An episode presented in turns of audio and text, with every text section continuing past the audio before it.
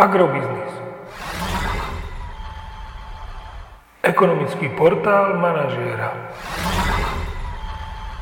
Prognóza cien agrokomodít pre 9. týždeň. Očakávané ceny plodín na burze Matif na konci 9. týždňa. Pšenica 270 až 280 eur za tonu, kukurica 270 až 278 eur za tonu, repka 510 až 530 eur za tonu. Slovenské ceny jatočných ošípaných aj vzhľadom na najnovší vývoj v Nemecku môžu v tomto týždni mierne korigovať smerom nadol. Stále by sa však mali udržať v pásme 2,20 až 2,26 eur za kilogram jatočnej hmotnosti.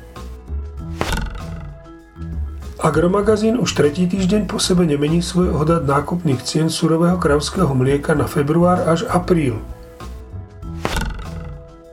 Na európskom trhu s pohonnými hmotami pokračujú relatívne malé cenové pohyby.